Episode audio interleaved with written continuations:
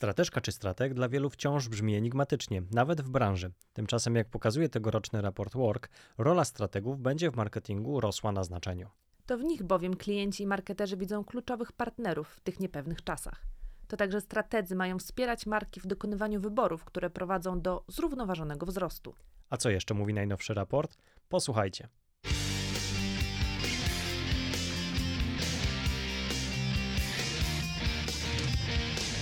Mamy na to slajd.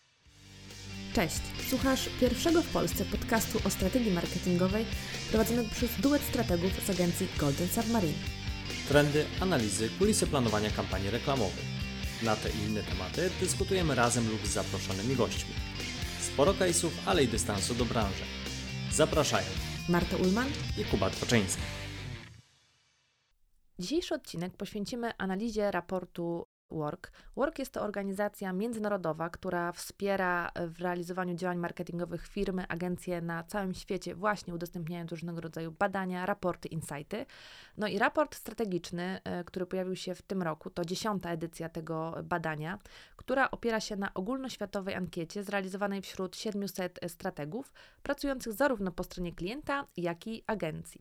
E, w tym roku ankieta była realizowana w czerwcu i lipcu. E, poza ankietą zrealizowano kilkanaście wywiadów pogłębionych z liderami strategii z całego świata i my dziś e, podzielimy się z Wami zarówno wnioskami wypływającymi z raportu, jak i takimi najciekawszymi insightami, które wpadły nam w oko podczas lektury tych wywiadów z tymi liderami strategii my tak sobie z Martą nazywamy, że, mm, że ten coroczny raport e, Work, bo on już kolejny raz gdzieś się pojawia u nas na stole, to jest taki coroczny spis powszechny wśród strategów, e, gdzie pytamy się o nastroje naszej branży, albo jeżeli ktoś lubi takie porównanie, to jest trochę taka kolenda, gdzie chodzi ksiądz, puka od e, oddziału strategii do działu strategii, no i pyta się, jak się państwu żyje. Także takie nastroje i też perspektywy rozwoju ile naszej jest branży. W kopercie? Ile jest w kopercie i czy będzie więcej, czy mniej, a jak już pewnie się domyślacie, będzie pewnie mniej. I y, takie nastroje oraz trendy na najbliższe 12 miesięcy e, to jest coś, co będziemy dzisiaj sobie omawiać. No to zacznijmy od tego, i to jest dobra wiadomość, którą mamy, że badania i wyniki tych badań wskazują na to, że rola strategii e, w marketingu jest bardzo ważna i uwaga, będzie rosła. Chociaż wiesz co, jak sobie przeczytałem ten, e, ten pierwszy wniosek, to pomyślałem sobie, że nie wiem, czy kojarzysz taką anegdotkę, ale Magda Gessler kiedyś została zhejtowana, ponieważ Magda Gessler przyznała nagrodę imienia Magdy Gessler. Magdy Gessler? Restauracji, która, która należy do Magdy Gessler.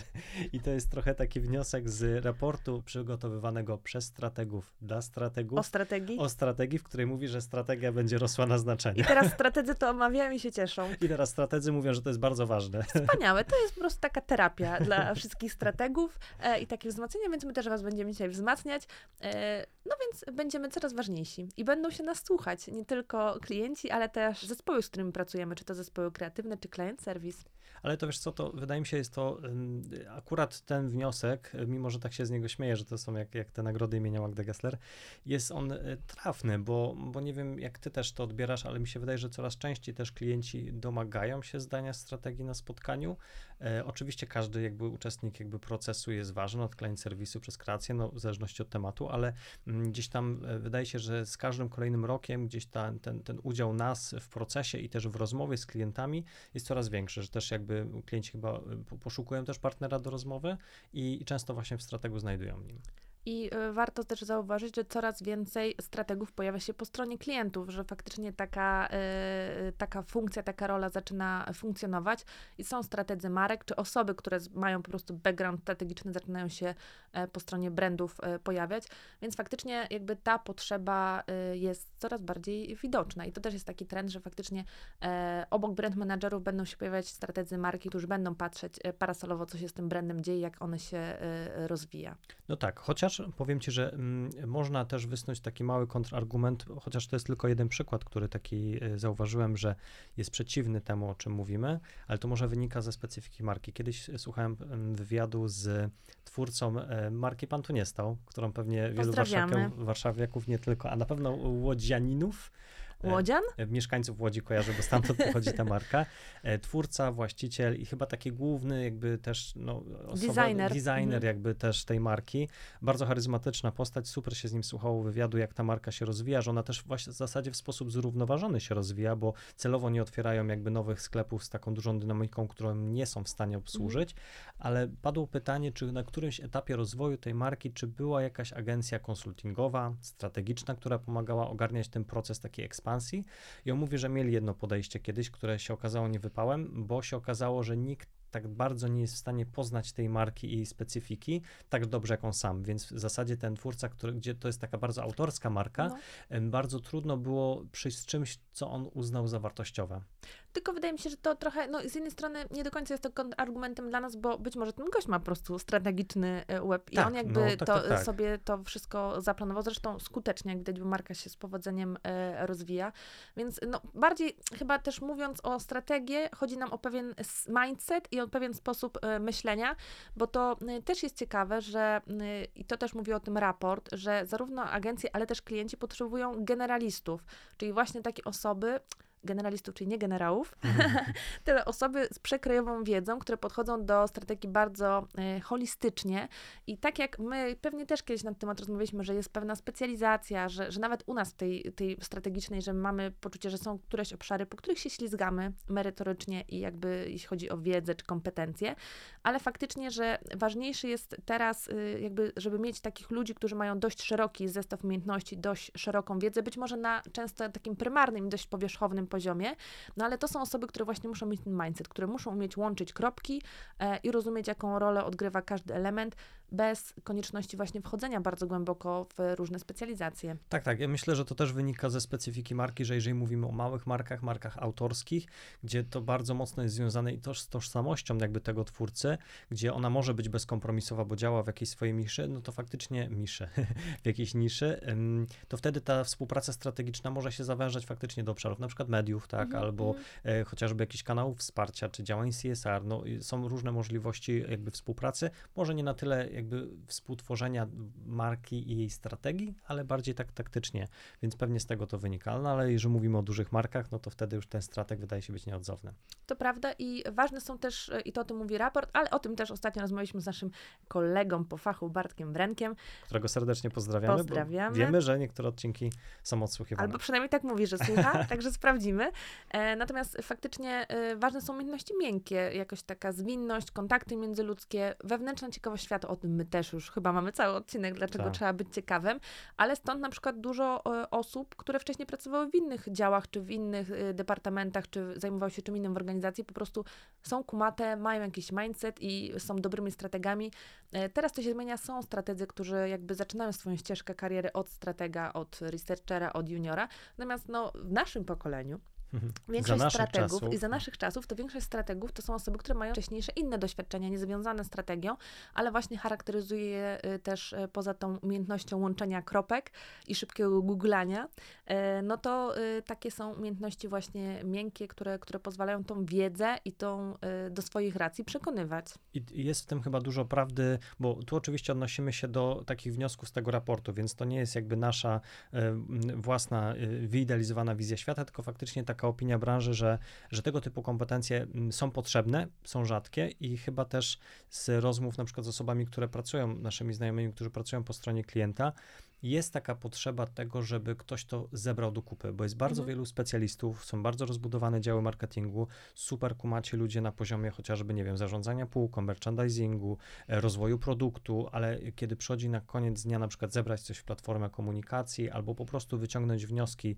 z tych bardzo drogich, bardzo obszernych raportów trendowych, to wtedy się pojawia problem, bo jakby mocno się zawęża ta ławeczka, na której siedzą osoby, które jakby mają na to jakąś wizję i pomysł, więc faktycznie dla mnie to jest miód na moje uszy, bo mhm. ja zawsze miałem z tym problem, nie wiem, czy ty tak miałaś, Marta, no. że, mm, że to jest problem osobisty dla kogoś, kto rozwija karierę, że nie można o sobie powiedzieć, że jest się w czymś dobrym. No bo ja, ja tak naprawdę, jak mnie ktoś zapytał, w czym jestem dobry, wiesz, na Wigilii, nie, niczym, nie wiem w czym. Niczym nie jesteś super, we wszystkim tak. jesteś dobry. To tak jest ale, chyba. No tak, to jest takie, wiesz, terapeutyczne, ale tak, ale jest z, ze strategami, mi się wydaje, że jest ten impostor syndrom, tak, że nie możesz sobie wpisać na przykład excellent UX design, tak, jak są designerzy. Jest, jest, o tym też y, pisał nasz y, idol y, ostatnio, Mark Ritson, że, że to naszą branżę charakteryzuje, ale mnie się wydaje, że to jest akurat, mm, o ile to nie idzie w takie jakieś skrajne przypadki, nie, no to, to jest dobre, że mamy taką dużą pokorę właśnie, bo to nas zmusza do tego, żeby czytać, żeby się uczyć,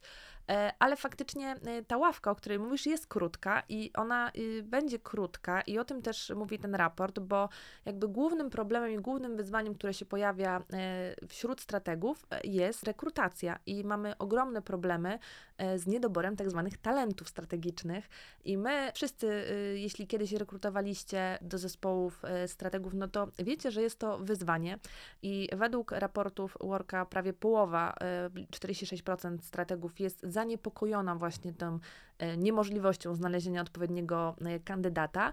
Natomiast jest ten niepokój, ta niepewność, mimo że e, ponad połowa, czyli blisko 60% strategów przebadanych twierdzi, że planuje zatrudnić nowe talenty, aby zapełnić te luki, które są, więc wydaje się, że czyli mamy tu problem z podażą i z popytem. Czyli rozumiem, jakby wniosek jest taki, chcemy zatrudnić ludzi, ale nie ma kogo, w takim sensie, tak, że, tak. że jest problem z wyborem kandydatów, ale wiesz co, to chyba jest też taki problem, że po pierwsze, że w ogóle problem dotyczy całej branży, więc i e, z perspektywy pewnie art dyrektorów w agencjach jest problem i z perspektywy dobrego client serwisu, czyli takiego akanta scyzoryka. Wiesz co, no tak, tylko tak sobie też myślę, że w przypadku y, chociażby kreatywnych, czy copywriterów, czy art dyrektorów, trochę tam też masz takie twarde umiejętności, które po prostu jesteś w stanie Albo masz ocenić, portfolio, nie? albo go nie Tak, masz, albo umiesz Photoshopa, albo nie umiesz, no my nie umiemy.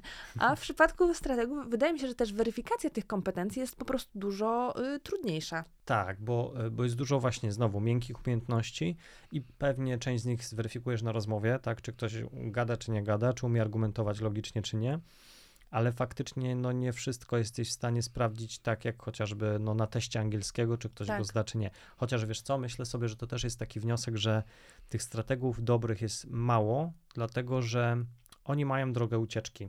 E, w mhm. sensie taką, że, że, że dobry strateg w razie czego może iść faktycznie do, do klienta, może założyć swój własny biznes, może iść do konsultingu, co za chwilę też opowiemy, że jest jakby dużym trendem a jest sporo takich branż, w których za bardzo nie ma tych dróg ucieczki, że w mhm. sensie, no, jeżeli ktoś jest zarąbistym grafikiem, no to może poruszać się głównie w, jakby w tym pole manewru, no nie zostanie konsultantem, nie? Chyba, że jest jakimś super kreatywnym i jest jakby konsultantem kreatywnym, ale tych stanowisk jest jak na lekarstwo.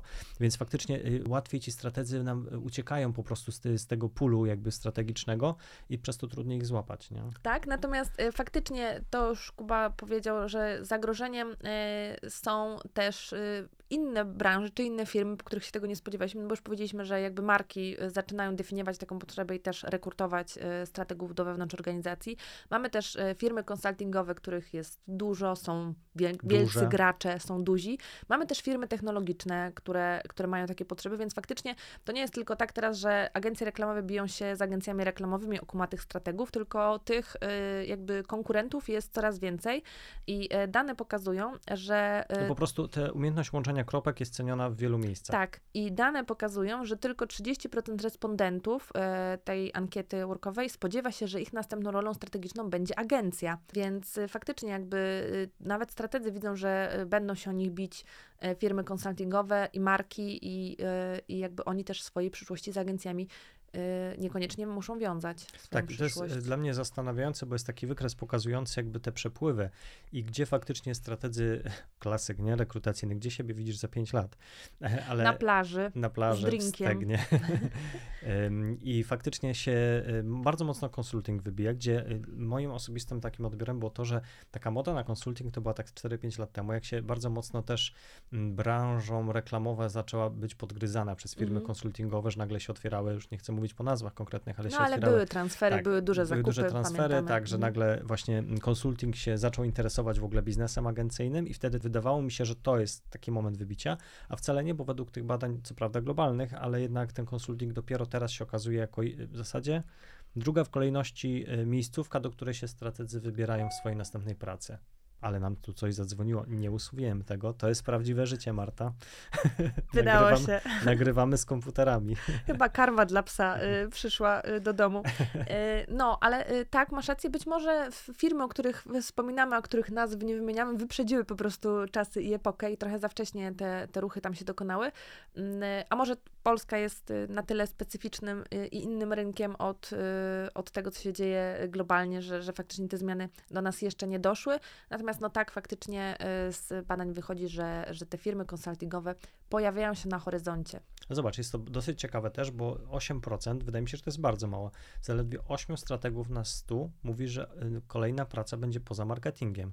Czyli tak narzekamy na marketing, tak narzekamy też czasami na być może nasze nie, nie, nie, niewystarczająco dużą ekspozycję w tematach, ale nie jest to powód, dla którego opuszczamy branżę. Czyli nadal jakby widzimy swoją ekspertyzę jakąś marketingu, tylko po prostu być może wielu szuka jakiegoś miejsca poza Czyli agencją. to potwierdza Twoją teorię, że opcji dla strategów dobrych jest kilka.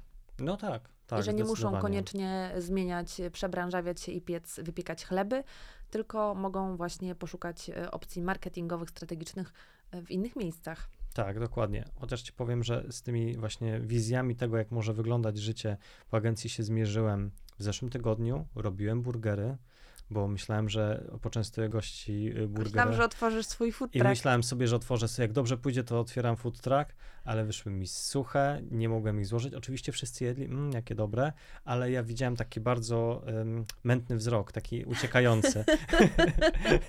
Więc pomyślałem sobie, że może ta strategia to nie jest wcale taki zły pomysł. Może możesz coś tam innego serwować w tym food trucku, a może, e, może musisz się zająć czymś innym. No właśnie. E, No i co? I teraz kolejny punkt, no bo już mamy, mamy takie dwa, czyli właśnie zmiana e, tego, tej roli e, strategów i bardziej bycie takim generalistą. Po drugie, problemy z rekrutacją, problemy z talentami. No i po trzecie, będziemy teraz rostować e, brand purpose i CSR.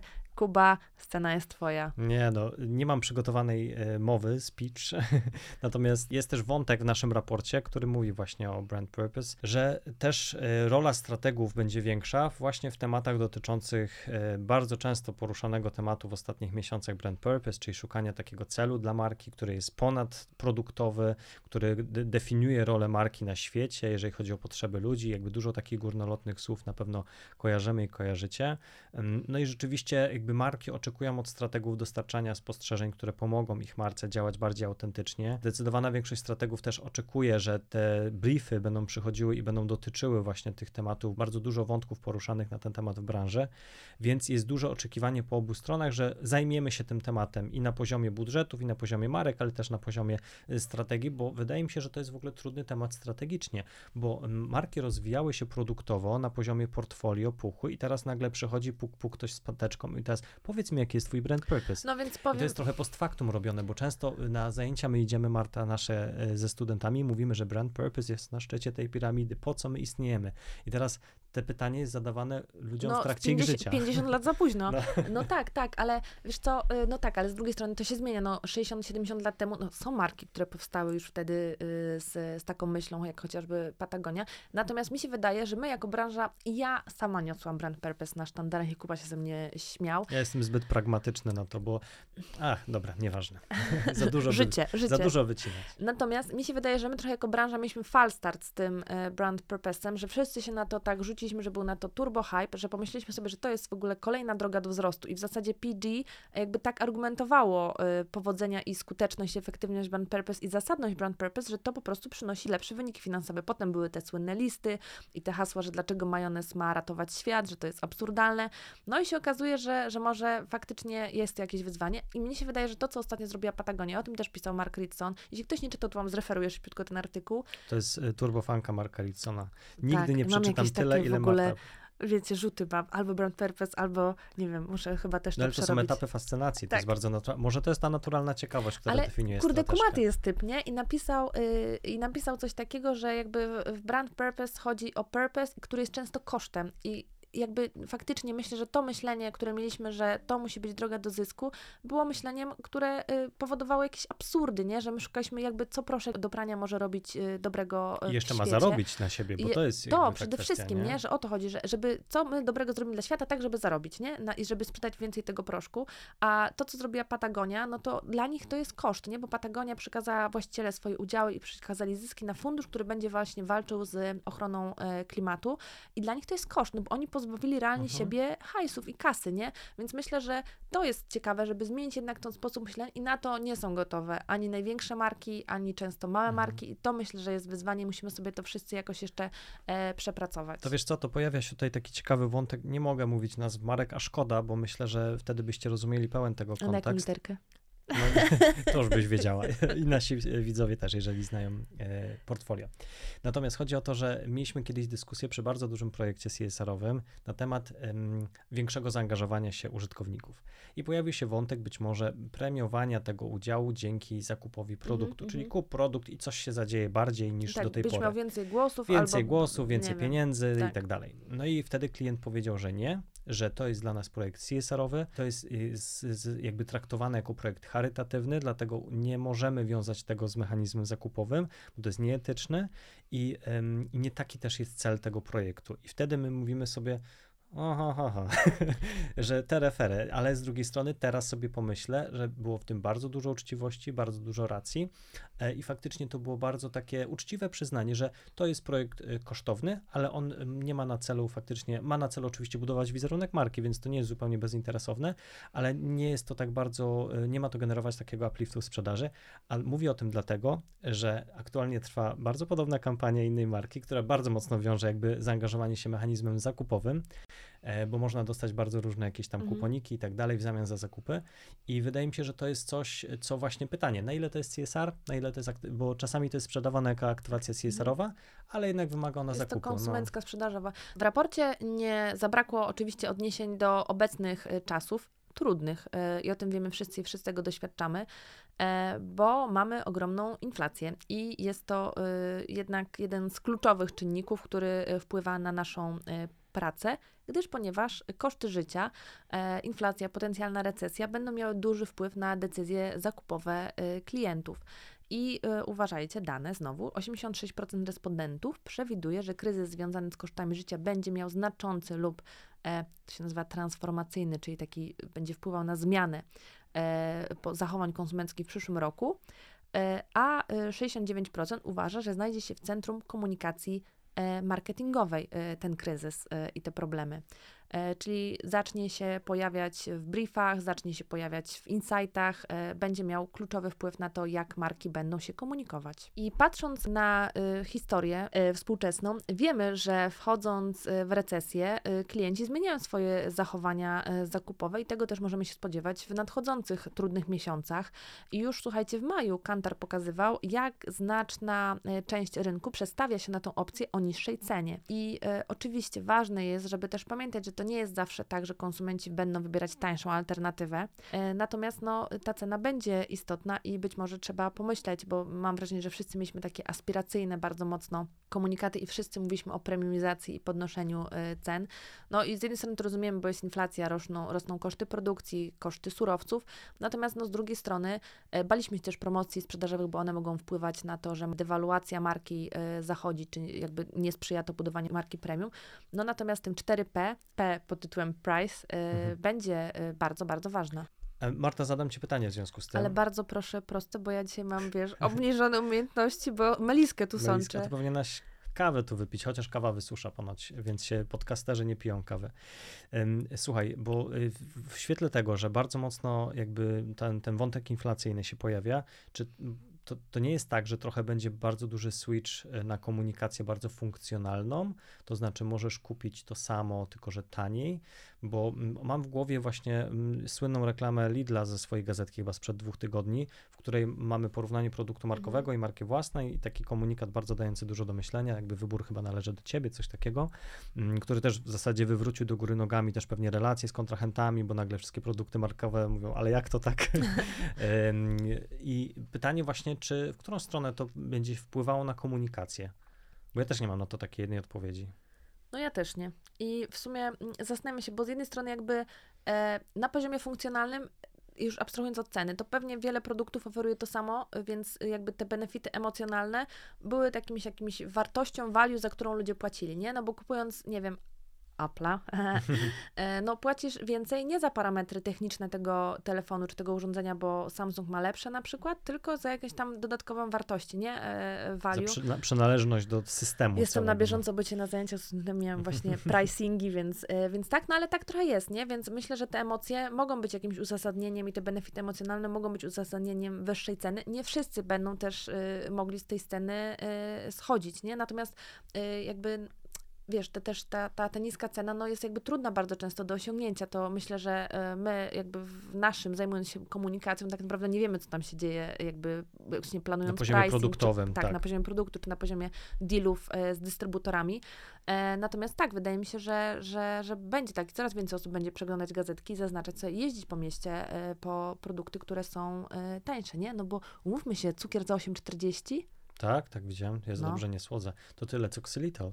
E, ale ja mam takie podejrzenie też e, tak w rozmowach w kuluarach branży, e, wiem, że dużo się rozwija konceptów produktowych właśnie value for money, że mhm. po prostu rozposzerzane jest portfolio, zwykle się mówi o, ciągle o tej premiumizacji, ciągle się poszerzało w górę te produkty, niewiele marek się decydowało do tej pory właśnie na rozwijanie tego portfolio w dół, cenowo, jakościowo, jeżeli chodzi o dostępne benefity. Teraz to się zmienia, bo nagle konsumenci będą szukali tych wszystkich produktów, które właśnie nie kosztują miliony monet, mm, więc pewnie to będzie szło w dwie strony. Z jednej strony tak właśnie value wydaje. for money, mhm. rozwijanie konceptów, to samo, tylko tanio. Tak. Nie?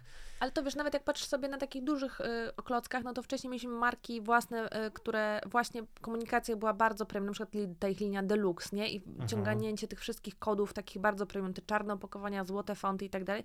A z drugiej strony już na drugim biegunie mamy Gucci, który po prostu wykorzystuje Asaprokiego i hip-hopowców do tego, żeby właśnie stawać się marką mainstreamową. No wiadomo, że oni nie będą kosztować 100 czy 200 zł, ale jakby stają się bardzo dostępni, więc myślę, że to już jakoś tam mm, zachodziło, mhm. nie? Natomiast no teraz faktycznie to, y, to się zmieni i to się jeszcze bardziej zradykalizuje i e, spolaryzuje, no bo będziemy liczyć jednak dużo Trzeba bardziej. Trzeba o tym poczytać. To jest bardzo ciekawy wątek. Co robi marketing w czasach inflacji? E, I może już jest jakiś właśnie. No myślę, wątek. że to jest nie pierwszy kryzys, no mhm. bo mieliśmy w 2008 tą recesję i zamknięcia banków i kryzys finansowy, więc myślę, że musimy do annałów e, sięgnąć. No, trochę się musimy douczyć. To jest na tyle, jeśli chodzi o takie główne punkty, które pojawiły się w raporcie albo które my postanowiliśmy Wam tutaj przedstawić. Natomiast podczas lektury tych wywiadów e, z strategami z całego świata, e, takich pogłębionych wywiadów, pojawiło się kilka takich wniosków, przemyśleń, które nam się wydały ciekawe i chcielibyśmy z Wami się nimi e, podzielić. Przede wszystkim, i w ogóle to jest super, bo my też mamy na to slajd, mhm. jest takie holistyczne myślenie o marketingu, żeby zrozumieć, jaka jest rola reklamy w tym całym ekosystemie. Ona jest w sumie dosyć niewielka, jak już sobie to wszystko pomierzymy i pobadamy. Może inaczej, nie jest jedynym klockiem. Nie jest jedynym nie, nie i nie jest tak klockiem. znacząca, myślę, jak, jak większość z nas o niej e, myśli, że jest bardzo dużo roboty do wykonania poza e, samą reklamą.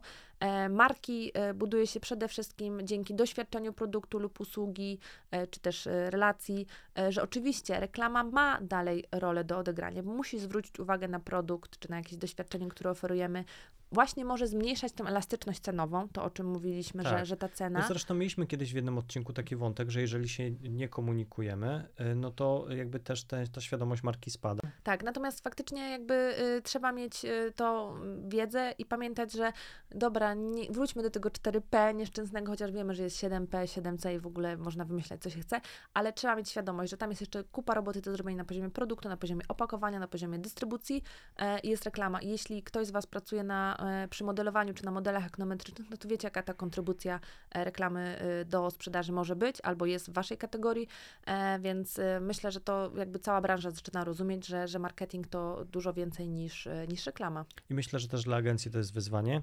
I jest to lekcja do odrobienia, żeby też tak myśleć o produkcie, który reklamujemy, że my często mamy jako agencja i myślę też o sobie takie bardzo, e, e, tak, e, reklamocentryczne podejście, nie, że tylko ten nasz key visual jest, jak on jest brzydki, to cały w ogóle się produkt nie sprzeda, tak, a jak jest ładny, to w ogóle głupi, że nie kupili, nie, a, a to nie jest prawda, bo to jest mhm. chociażby E, z nagród, w których bierzemy udział jako jurorzy, tak? Jest bardzo dużo takich wątków i nagle jak się wczytujemy zgłoszenie, to się okazuje, że ktoś, jakaś marka poleciała w dół tylko dlatego, że wypadła z jednej sieci No właśnie, albo marka nie? poleciała w górę nie dlatego, że super reklamy nakręci, tylko właśnie dlatego, że udało mi się jakąś fajną dystrybucję y, zbudować, tak. nie?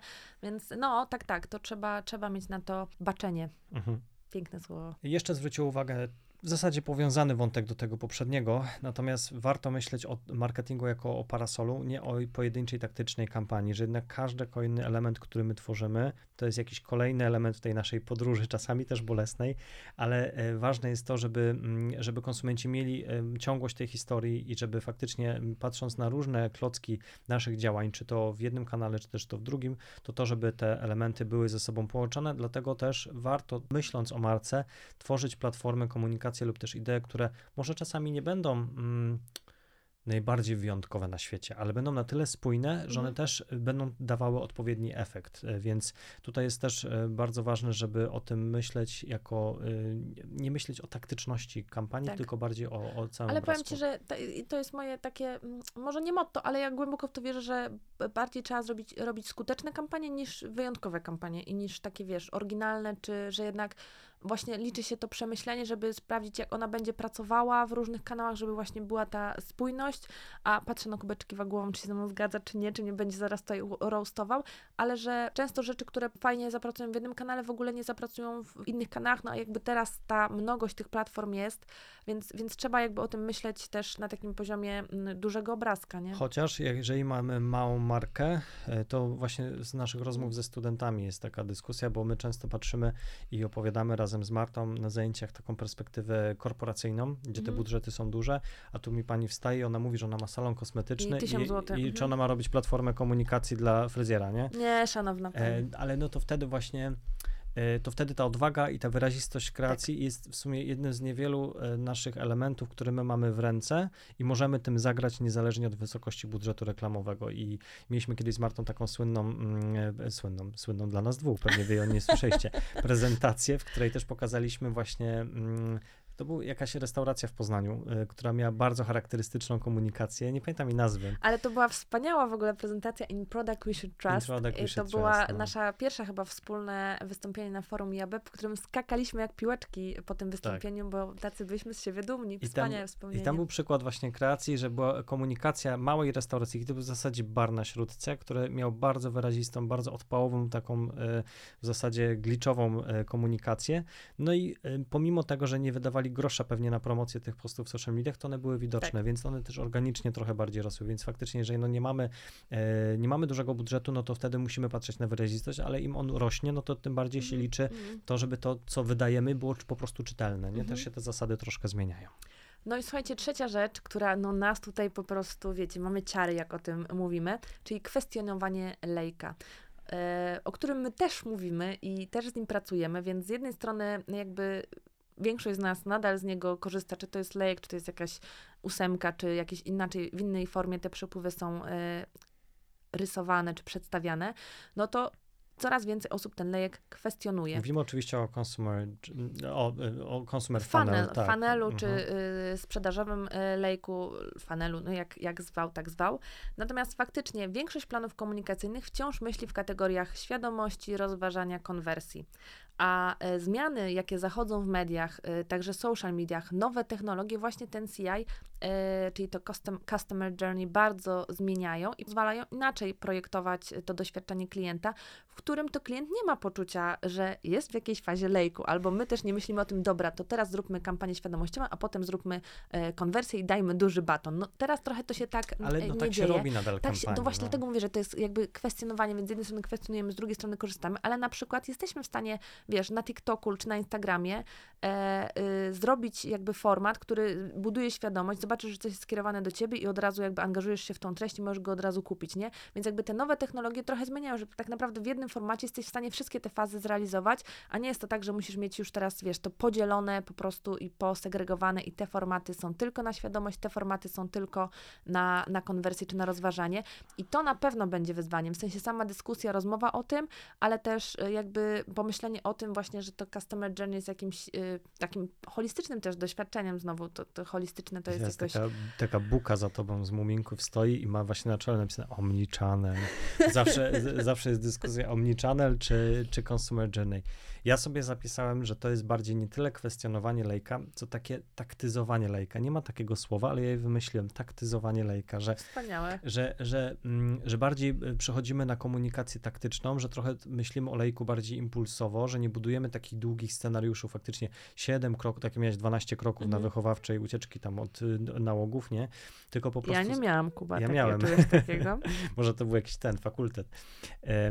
E, ale tylko po prostu nie budujemy długich scenariuszy, bo one faktycznie w digitalu nie mają takiego, takie racje bytu, tylko mniej rzeczy takich wizerunkowych, bardziej edukacyjnie chyba produktowo, ja tak sobie zapisałem, że jednak Mhm. mimo wszystko, nawet jeżeli jesteśmy na tej górze lejca, lejka, to, lejca, to musi być już ten buton kup teraz, żeby trochę mm, nie łudzić się, że to, że faktycznie ludzie czują, że są w tym procesie, tylko to, co możemy, to od razu już ściągać na dół tego lejka. Czyli on jest, ale chyba tak się mocno wypłaszcza się, robi takim umywalka.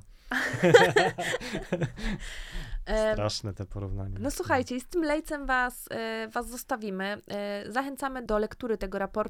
On co prawda jest za paywallem, więc, e, ale jest sporo opracowań, sporo artykułów, e, więc można sobie jeszcze jakieś e, inne dane No słuchajcie, wyczytać. chodziliście do szkoły, mam nadzieję, że jesteście z takich roczników, który zna Chomik. streszczenia Grega. Aha, myślałam, że chomika. Tak, że nie trzeba iść do biblioteki, żeby wiedzieć, co było w pustyni i w puszczy. Y, To prawda i mieć piątkę.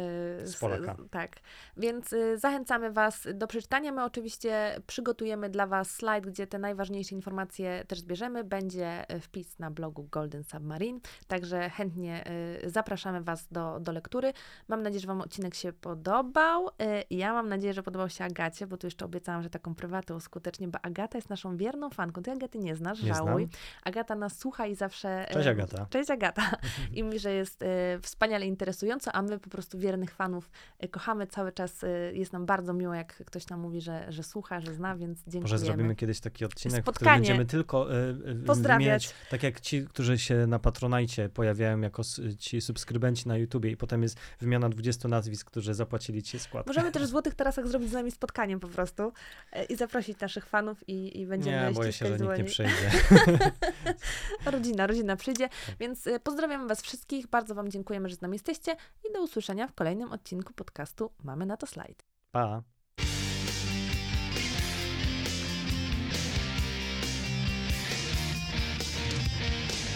Mamy na to slajd.